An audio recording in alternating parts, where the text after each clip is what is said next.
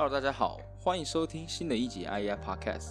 那我是 Joe。那随着五 G 的浪潮席卷了全球，五 G 带来的改变也渐渐的在扩展开来。其中有许多国家已经实现了商用，包含像是南韩、美国、英国、中国、台湾等等。那其中呢，又是以台呃南韩最早开始。那从二零一八年底就让企业使用者开始使用，而个人消费者则是在二零一九年的四月。那您可能会好奇，现在的南韩网通市场受到五 G 的帮助，有着什么样的变化呢？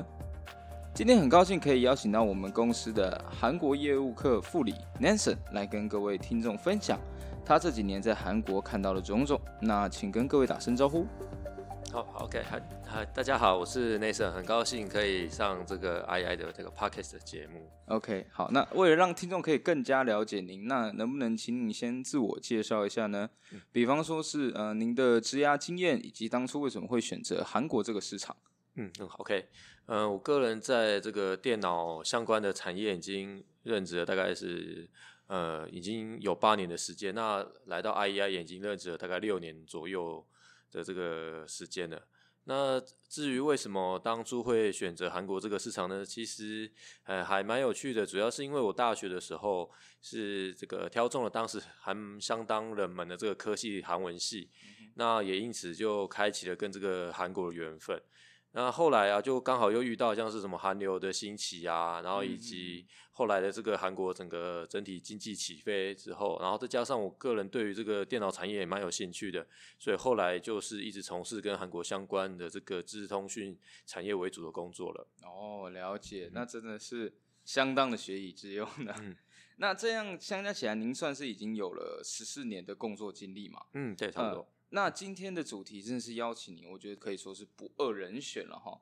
那接下来，我觉得我们快速回到今天的主题，就是根据您多年的经验呢，那目前的南韩网通市场有什么样的特色，或是不同于其他国家的趋势呢？好，OK，呃，说到韩国的网通市场的话，我想我们可以从开头所提到这个五 G 开始说起。就如就所所说的哦，像二零一九年开始，呃，是被大家认为是这个五 G 的元年，那各国也开始先后这个试出五 G 的商业执照，来驱动整个呃五 G 五那个网络基础建设的。的这个相关的商机，那如果一直有在观察各国五 G 布局进度的话，我可以发现，其实韩国算是这个五 G 商用这个前段班的这个位置。嗯，那啊也可以看得出来，韩国是其中相当积极布局五 G 的。那五 G 前段班里面，其实大家应该都耳耳熟能详，像是中国啊，或者是美国，然后再来就是韩国，算是在这里面算是呃布局算是蛮前面的。嗯。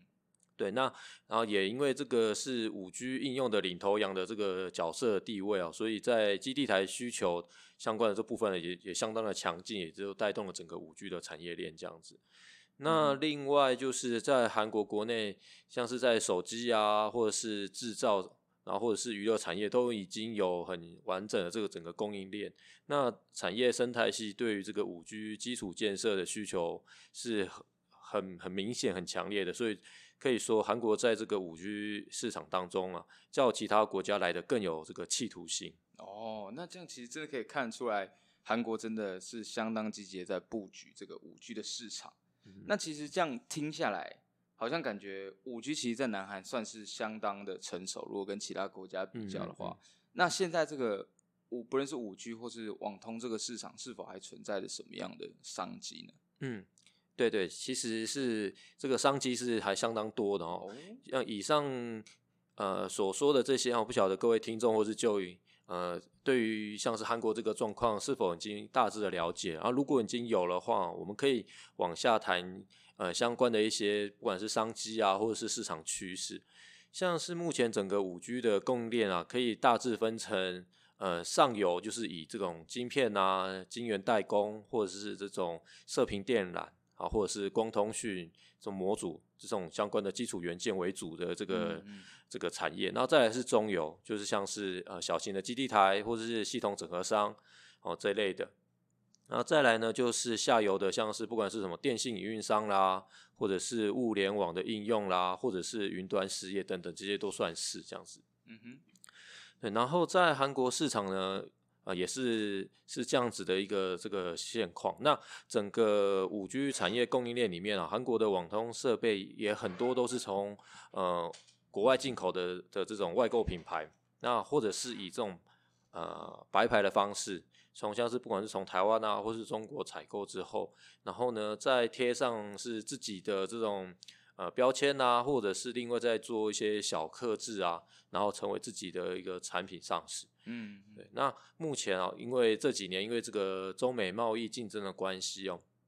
像是这一类这种资通讯产品啊，也开始会被这种要求产地。所以呃，这这一两年来哦，这个像是 Made in Taiwan 啊，就已经变成是一个显学，就是大家都很强调这件事情。哦。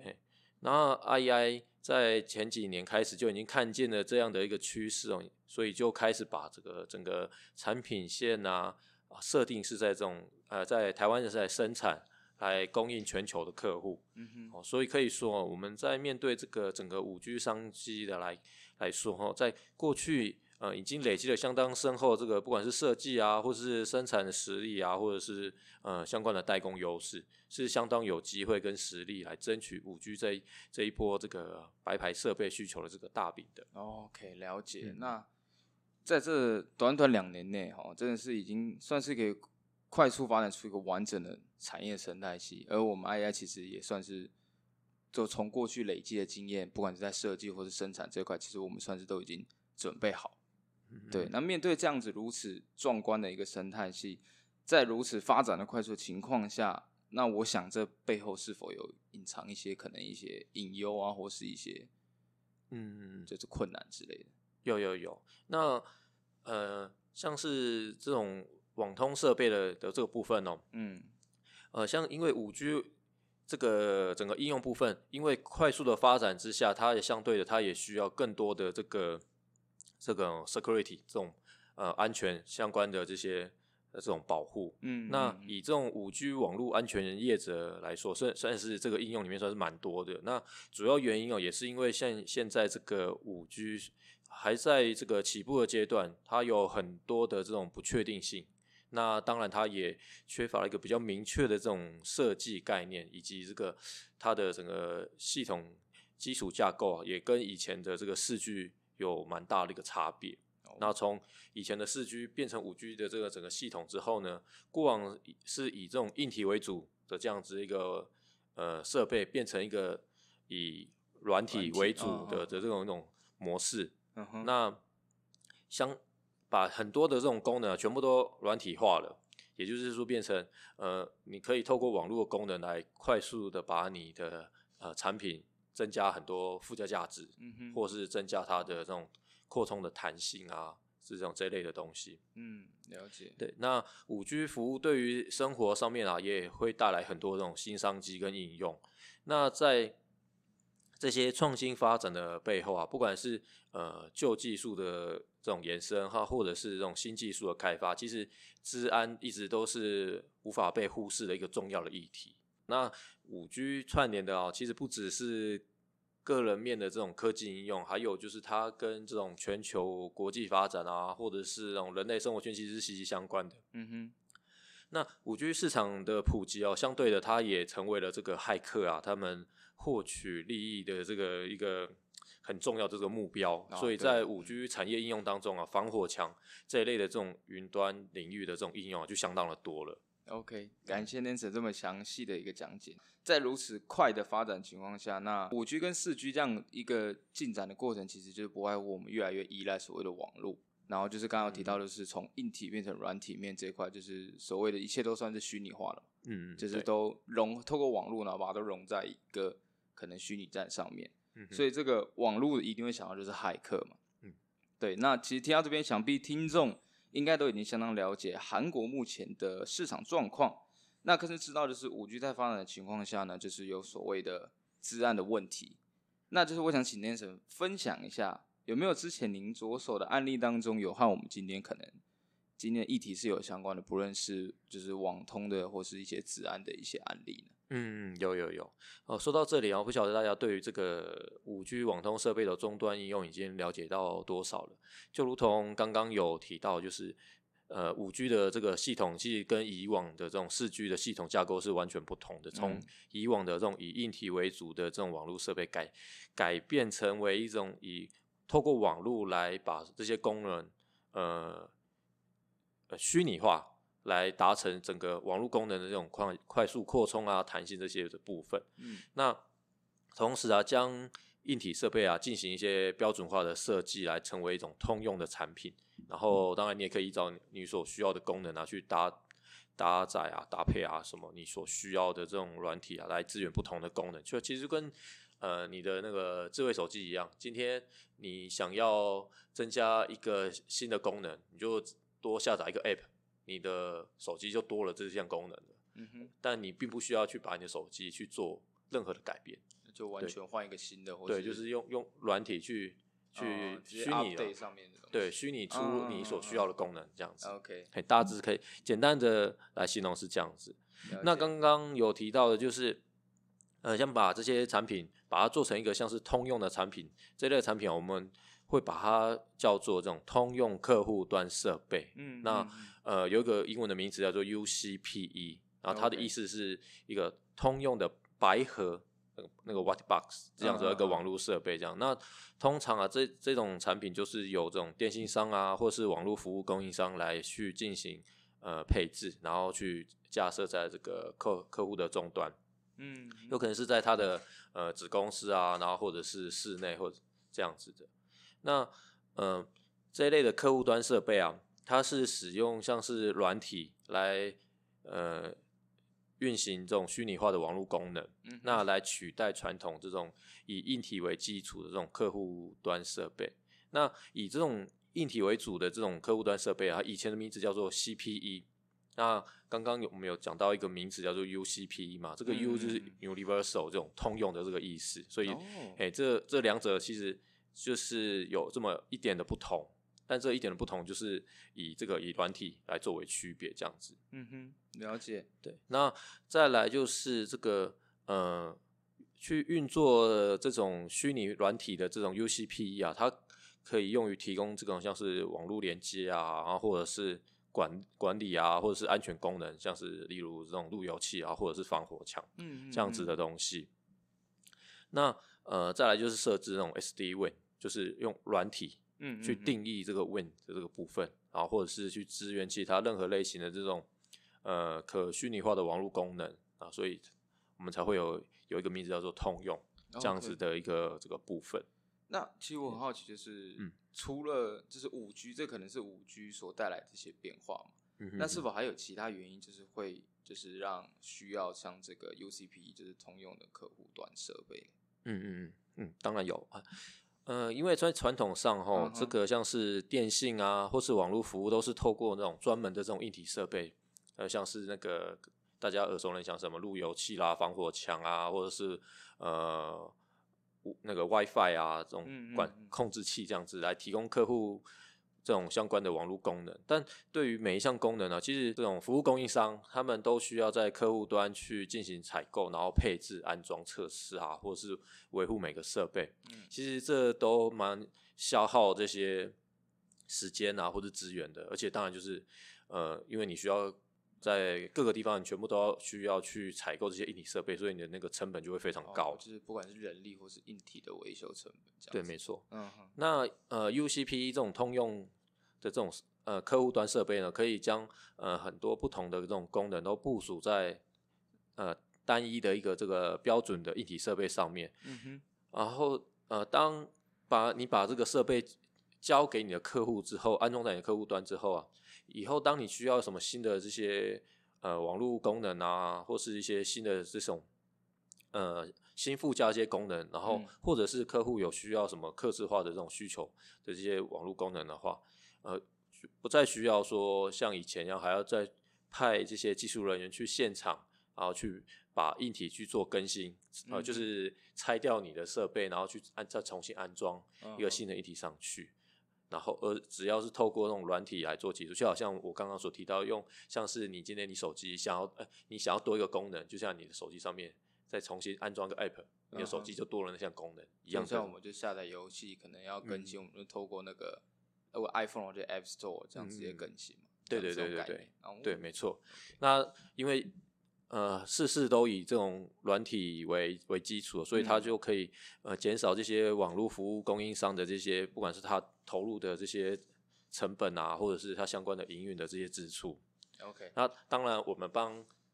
客人省了这个钱，那当然对于他们来说就是节省了他们的这个成本。嗯，对，这就是为什么现在这种 UCP 这种设备会越来越被大家所对，没错。哦，OK，对了解，嗯嗯，OK，那我们是不是要开始带入到我们今天的案例嗯，？OK，对哦，呃，刚刚呃讲了蛮多相关的这些，不管是五 G 啊，然后或者是一些呃五 G 的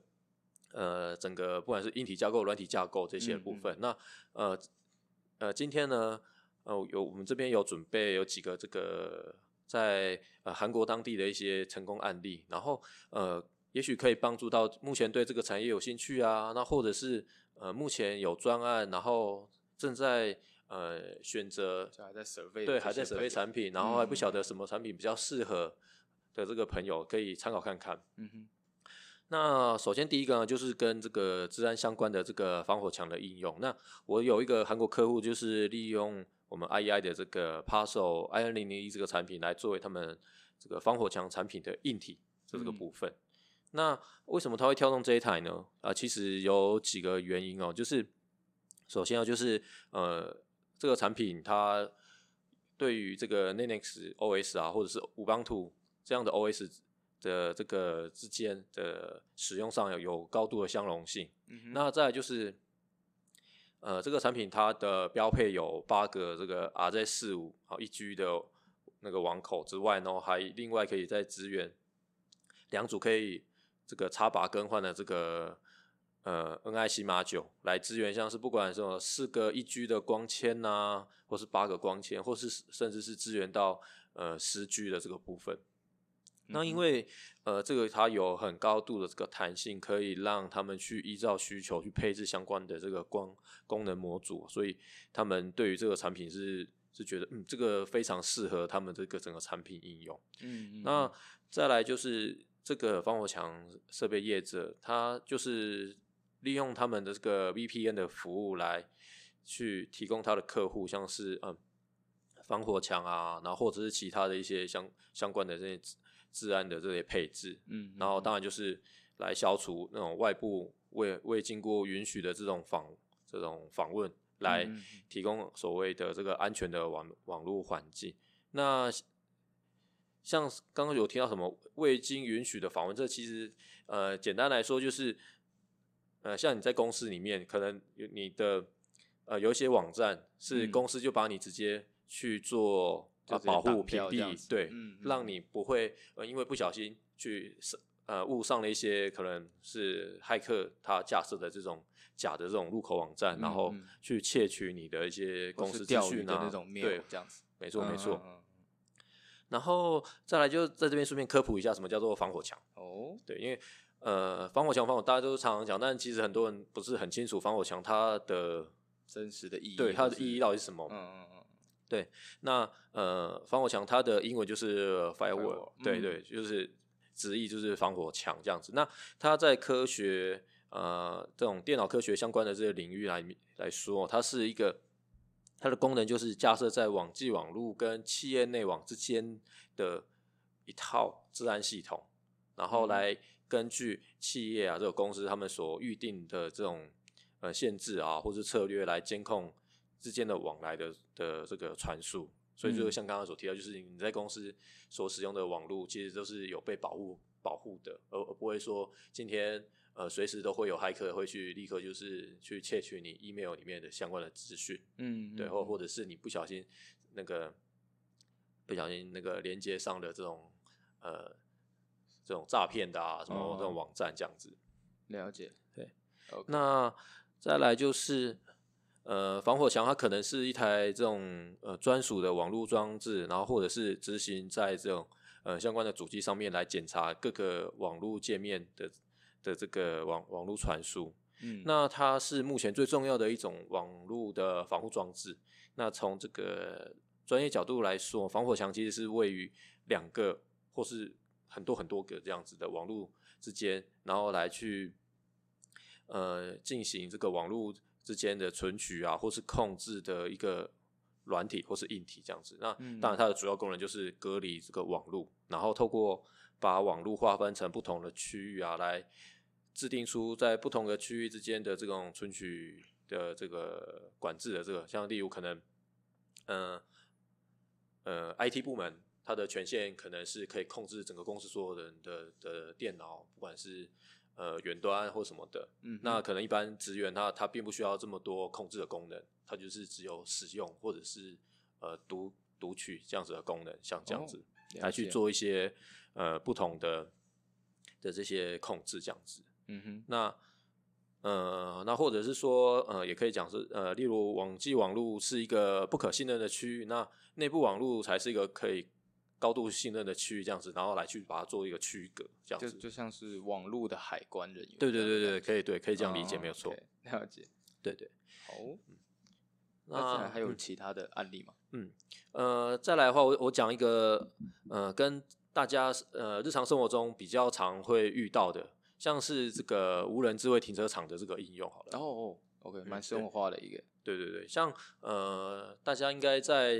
呃一些可能比较新盖的一些商办大楼啊，或者是呃一直有在导入一些新技术的一些大卖场啊，应该都会蛮常看到这类应用，就是呃已经不像以往，呃你去停车场停车的时候，门口还有一个呃有个人在在收费，或是没错，然后或者是你要取车的时候还要去呃投币，投币完之后，然后还要去。开车离开车场停车场之前，还要去投币，就很多繁琐的，对对对，很多繁繁琐的事情。然后或者是甚至是还传统到说还要人去呃在闸门那边去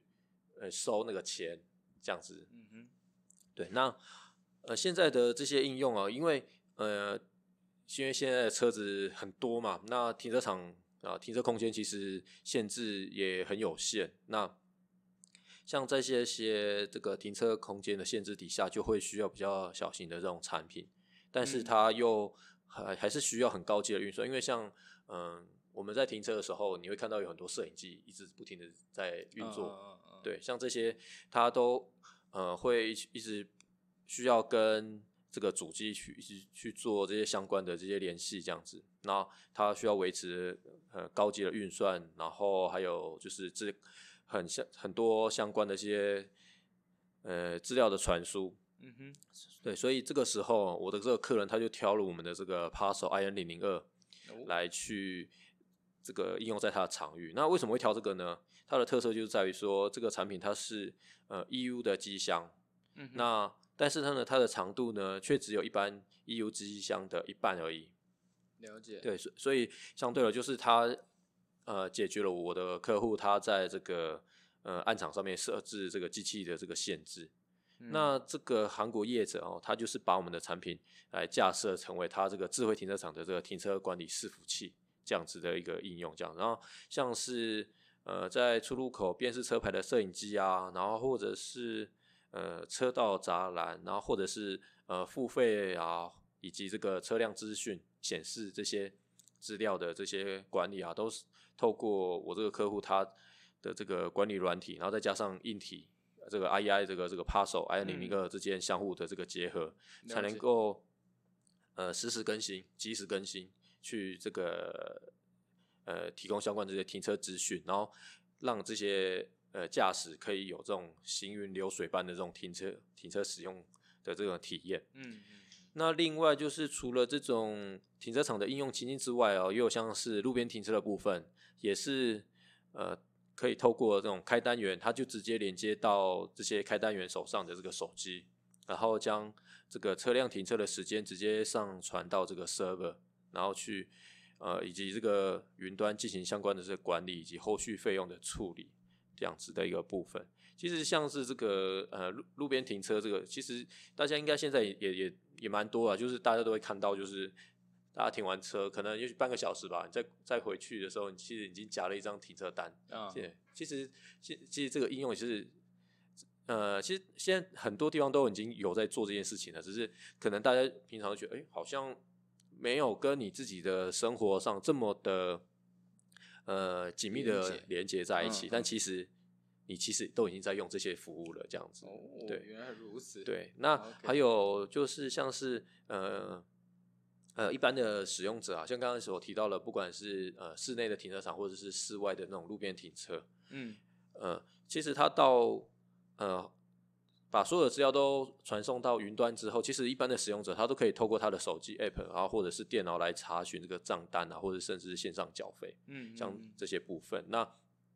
那也可以说，这个呃应用它就是利用了这个云端，然后还有网通设备的力量，将以往这种传统人工管理停车的这种模式哦，改变成为这种线上营运的模式，嗯来嗯去改善了整个生活以及整体的这个作业模式这样子。好，最后再提一个这个媒体串流服务好了。啊，这个也是一个应用到这个呃 UCPE 来架构相关呃服务的这个应用。这个呃这个部分呢、就是像大家现在都呃呃很很习惯在使用手机来去取得相关的网络服务了嘛。嗯那呃像五 G 的网络优势啊，就显得非常非常重要了，因为五 G 的这个传输速度哦，最高可以到每秒十个 Gigabyte。嗯那说这个可能大家可能没有什么观念啊，就是比四 G LTE 网络快一百倍这样子的一个概念，所以相形之下啊，就是很适合这种大量媒体串流和提供授权的内容了。所以嗯就是简单的说，就是当你今天你用的是一个支援五 G 的这种产品的时候，你就会发觉哇，跟你以前用四 G 的这种手机来去下载一个不管是影片啊，或者是游戏的这种等待时间是完全不能比的，对，非常嗯非常嗯多的。那我就有一个客户，他就是在韩国就是提供这种网络服务的这种供应商，那他也是利用这个呃我们 IEI 的这个 Paso i 零零一来呃架设在他的这个客户端，然后去呃透过 CDN 这种网际网络互相连接的这种电脑网络系统、来去提供这个最靠近每一位使用者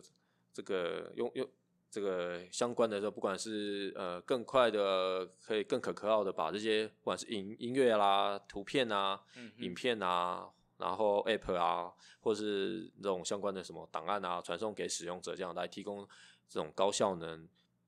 然后可扩充性，然后低成本的这种网网络内容给这种使用者。嗯就是就简单说就是，呃，可以呃节省很多大家等待的时间这样子。那呃还有就是，如果要连接不同的这种地区啊，或甚至是跨国的话，